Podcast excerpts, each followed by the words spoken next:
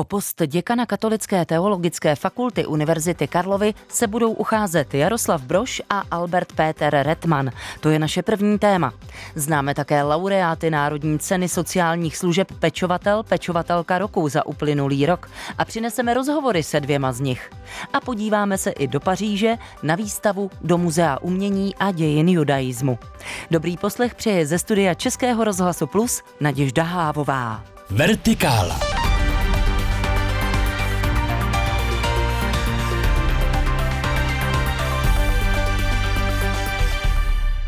Akademický senát Katolické teologické fakulty bude už ve čtvrtek volit nového děkana. Stávající děkan Vojtěch Novotný začátkem prosince oznámil, že na funkci rezignuje a jako důvod uvedl zdravotní důvody.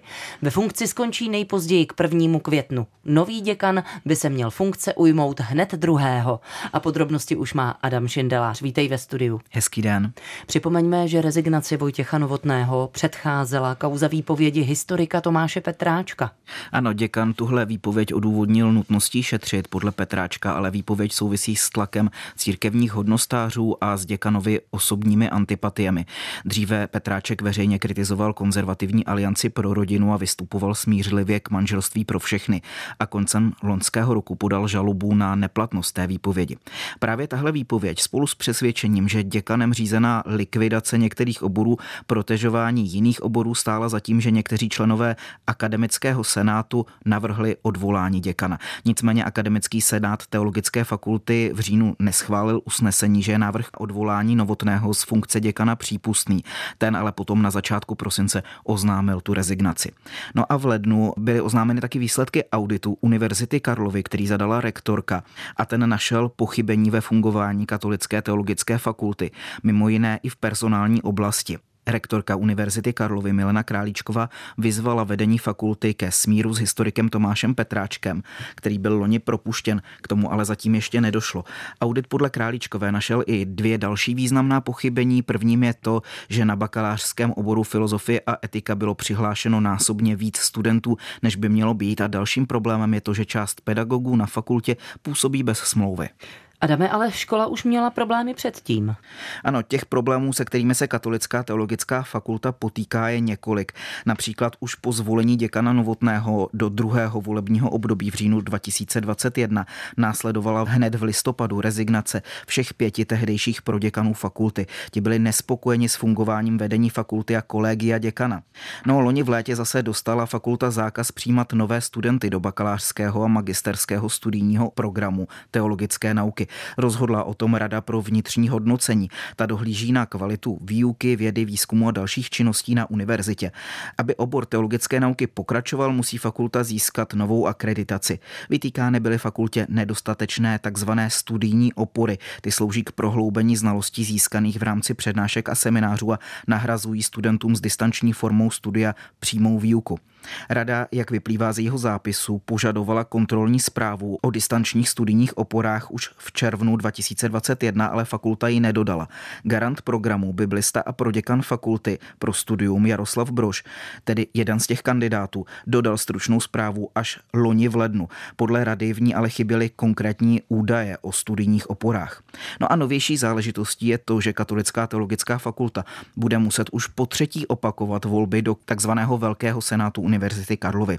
Hlavní volební komise Univerzity Karlovy totiž poslední volbu prohlásila za neplatnou. V první den volby, které se konaly začátkem ledna, byl totiž ve volební místnosti na začátku po dobu necelých 20 minut přítomen pouze předseda volební komise, což je proti volebnímu řádu Univerzity Karlovy. Ten stanoví minimální počet členů dílčí volební komise přítomných po celou dobu hlasování, alespoň na dvě osoby.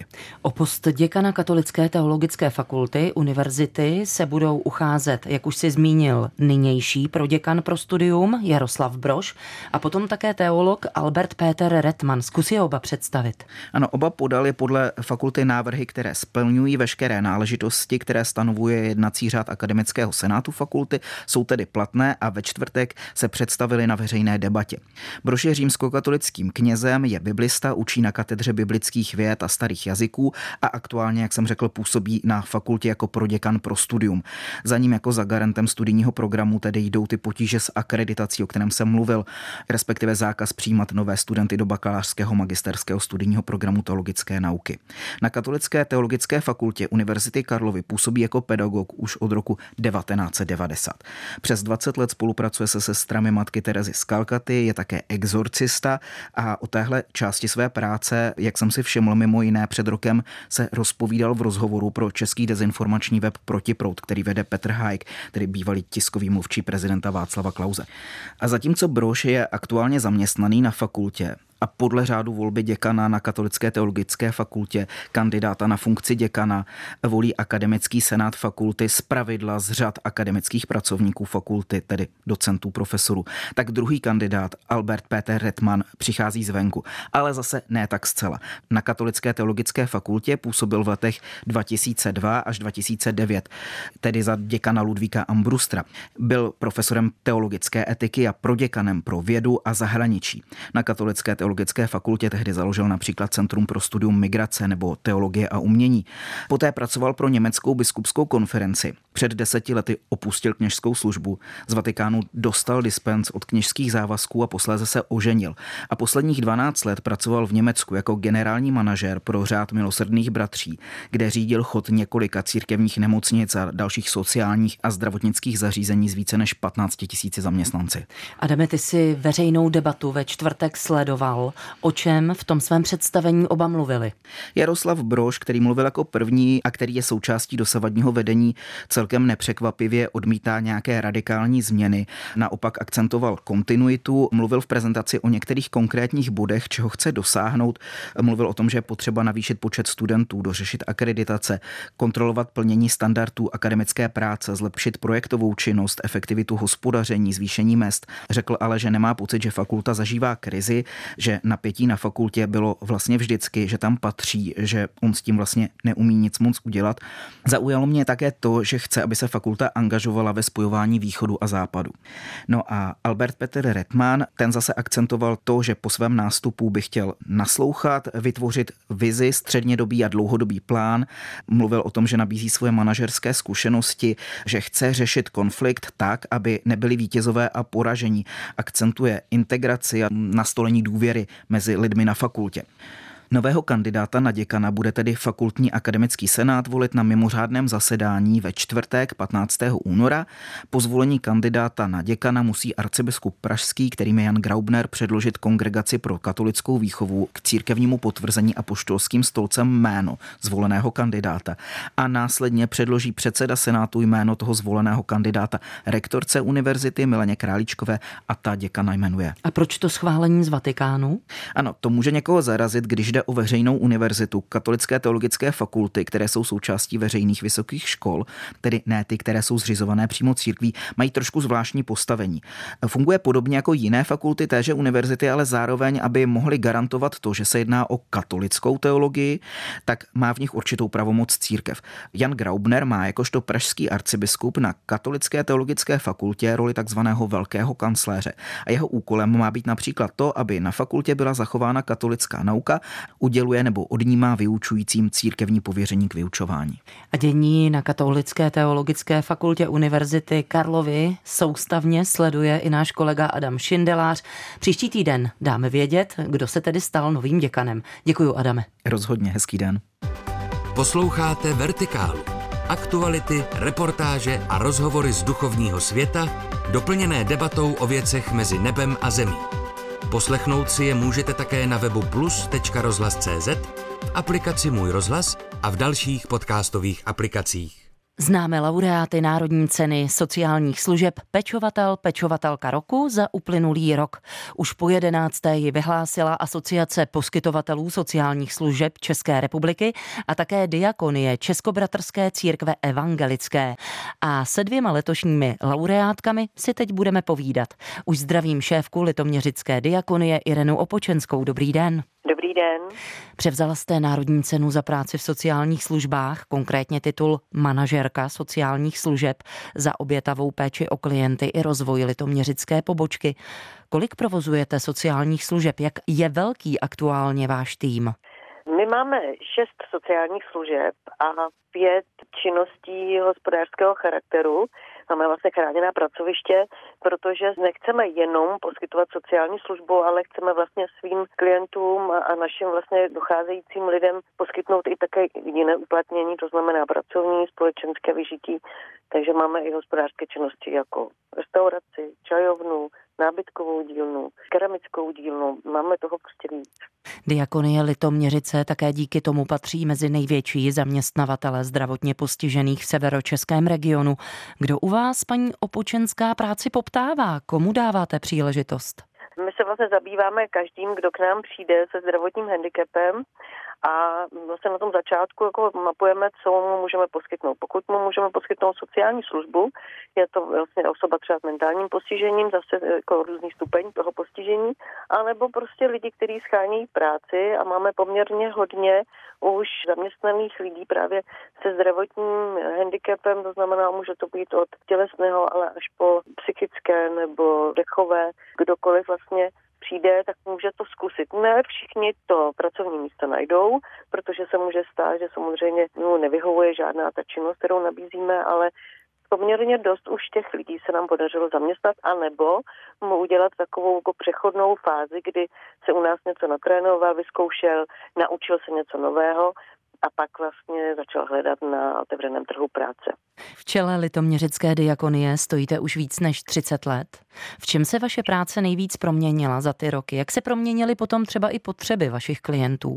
No, já tomu říkám trošku, že těch 30 let, když se podívám zpátky, že to byla taková jízda, ale bez těch vlastně skvělých lidí, kteří to se mnou dělají a bez té smysluplnosti by vlastně ta jízda byla bláznivá, ale vzhledem k tomu, že ty přátelé, kolegové, dobrovolníci s náma tvoří jako velké a příjemné společenství, tak musím říct, že těch 30 let bylo opravdu velmi zajímavých a hodně proměněných, protože ze začátku jsme byli dvě, ještě s kolegyní Zajdlerovou, a náš vlastně zakladatel, pan farář Zdeněk Bárta, který velikoměřitý diakony zakládal, tak tím jsme vlastně vytvářeli krůček po krůčku v jednom podlaží službu sociální a během těch několika let se to maximálně proměnilo vzhledem ke standardům, vzhledem tomu, co vlastně jako i se profesně změnilo, kolik lidí se muselo profesně přijmout, jak, jak ty vlastně služby jako postupně vznikaly,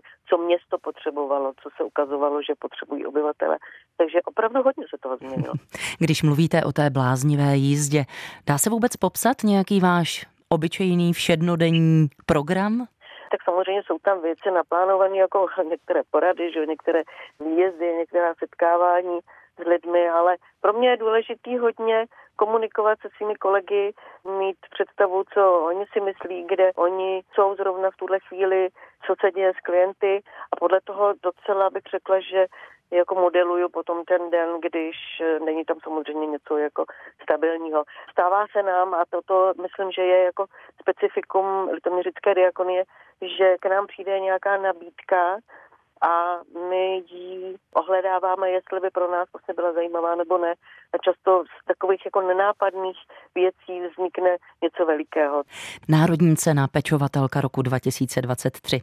Dá se to chápat víc jako závazek, anebo spíš jako výzva? No, já jsem takový typ člověka, který ho oslovuje Ježíšův citát poslední budou první a první budou poslední. A pro mě to ocenění vlastně v něčem je že to necítím vlastně jako něco, co bych jako celou tou cestou toho života jako měla jít. Ne, že by mě to samozřejmě neudělalo radost, ale cítím to jako, že teď se musím nějak vlastně zase vrátit k tomu svýmu citátu a dát vyniknout jiným, tak trošku mě to jako vykolejilo. Musím říct, že je to něco, s čím jsem nepočítala. Není mi to moc blízký, ale vlastně mi to udělalo radost. Tak ještě jednou srdečně gratulujeme k ocenění a přejeme hodně zdaru do další práce. Děkuji za rozhovor šéfce Litoměřické diakonie Ireně Opučenské. Mějte se hezky. Moc vám děkuji, mějte se taky krásně. Nashledanou. Odbornost a zkušenost a také laskavost, se kterou přistupuje ke každému klientovi. Přesně tohle říkají kolegové o paní Boženě Kasíkové, která získala cenu Pečovatelka roku v kategorii sociální pracovník. Božena Kasíková má za sebou více než 50 letou praxi a z toho více než 20 let působí v židovské obci Praha. A teď už je hostem dnešní vertikály. Já vás zdravím, paní Kasíková, dobrý den. Dobrý den. Zkuste si ještě vzpomenout na ten den, kdy jste začala působit jako sociální pracovnice v domově pro seniory v židovské obci.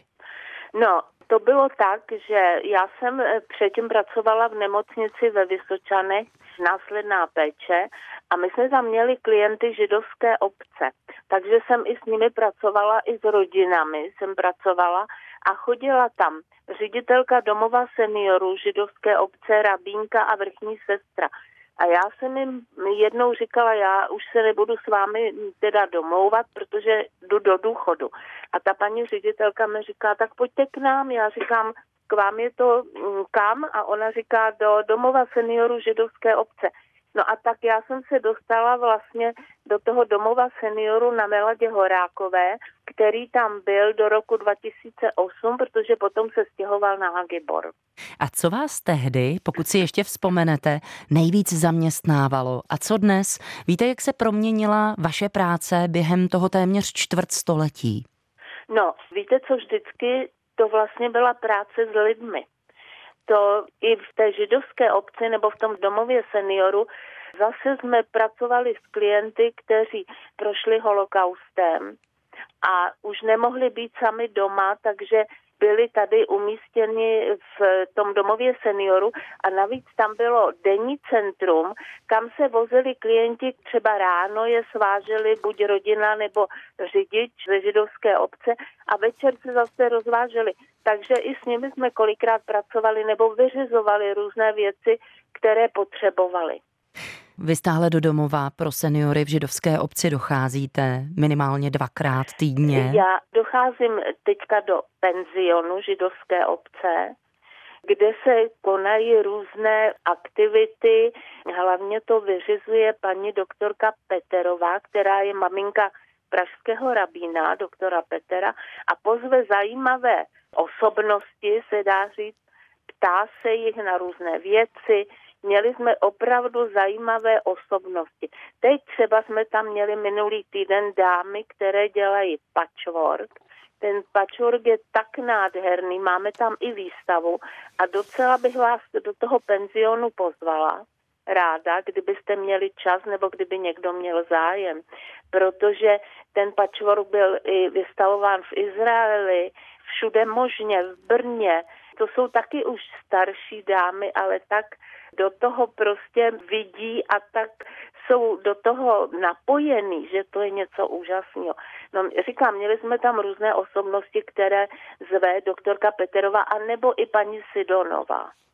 Slyším z vašich slov, paní Kasíková, že jste stále při síle, plná optimismu, ale vy za sebou máte dlouhé roky praxe. Jak se to tak dělá, aby člověk nevyhořel?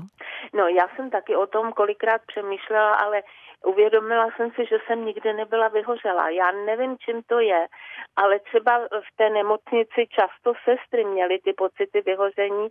Oni dělají samozřejmě jinou práci než já, ale je tam úzká spolupráce taky se zdravotníma sestrama, že jo, takže já nevím, mně nikdy nebylo za těžko, třeba teda mluvím teďka o té židovské obci a o klientech židovské obce, mně nikdy nebylo za těžko pro ně něco udělat.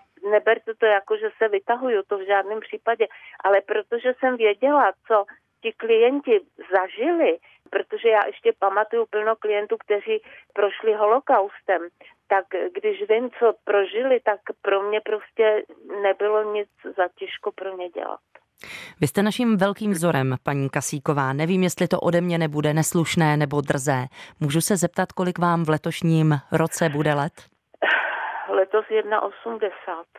Tak já přeju do té 1,80 hodně sil, hodně zdraví a neustále tolik toho optimismu, který je potřebný i při vaší práci. A ještě jednou gratuluji k ocenění pečovatelka Děkuju. roku. Naším Děkuju. hostem byla Božena Kasíková. Mějte se moc hezky.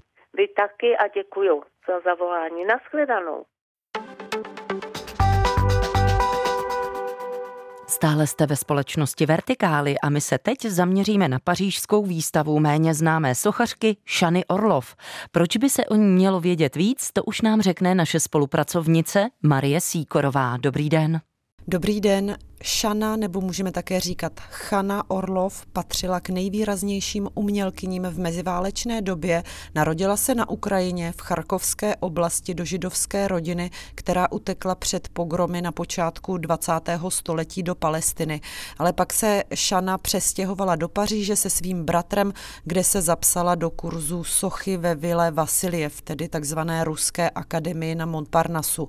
Její styl je skutečně velmi nebývalý, v něčem bych bychom řekli příkrý, naivistický, strohý, působí jako mix mezi kubismem a art deco takže velmi modernistický a nadčasový. Linky jejich soch možná ve své době nebyly pochopeny. Ona se navíc zaměřovala na témata, která v té době moc neletěla, řekli bychom, a sice mateřství, děti, těhotenství nebo sochy zvířat. V roce 1942, konkrétně v červnu, se Chana Orlov, ač nepraktikující, nicméně židovského původu, tak se dozvěděla noc předem o zátahu na židy Paříži a rozhodla se i hned odjet se svým jediným synem Elim. Nejprve do Lyonu, pak se jí ale podařilo překročit hranice do Švýcarska a to i společně s českým malířem Jiřím Karpelesem, známým také pod jménem Georges Kers a usadila se následně v Ženevě. Po válce, když se Šana Orlov se svým synem vrátila do Paříže, tak její ateliér byl zcela zničen, díla rozkradená, jak mi řekli její potomci, tak i elektrické kabely byly vytrhané, parkety vylámané. Zdrcená válkou nicméně hned se pustila do práce a po válce se zaměřila i na spolupráci s Izraelem, pro něž vytvořila mnoho soch a třeba i slavnou bystu Davida Bena Guriona. V Tel Avivu pak i v roce 1968 zemřela. Na téhle výstavě spolupracuje i Pařížské muzeum umění a dějin judaismu. Co v něm můžeme vidět? Ano, je pravda, že oslava této sochařky je poslední dobou ve Francii velká a hodně si toho cení zejména její potomci, vnučka Ariane Tamir a vnuk Erik Justman, s kterými se měla možnost mluvit.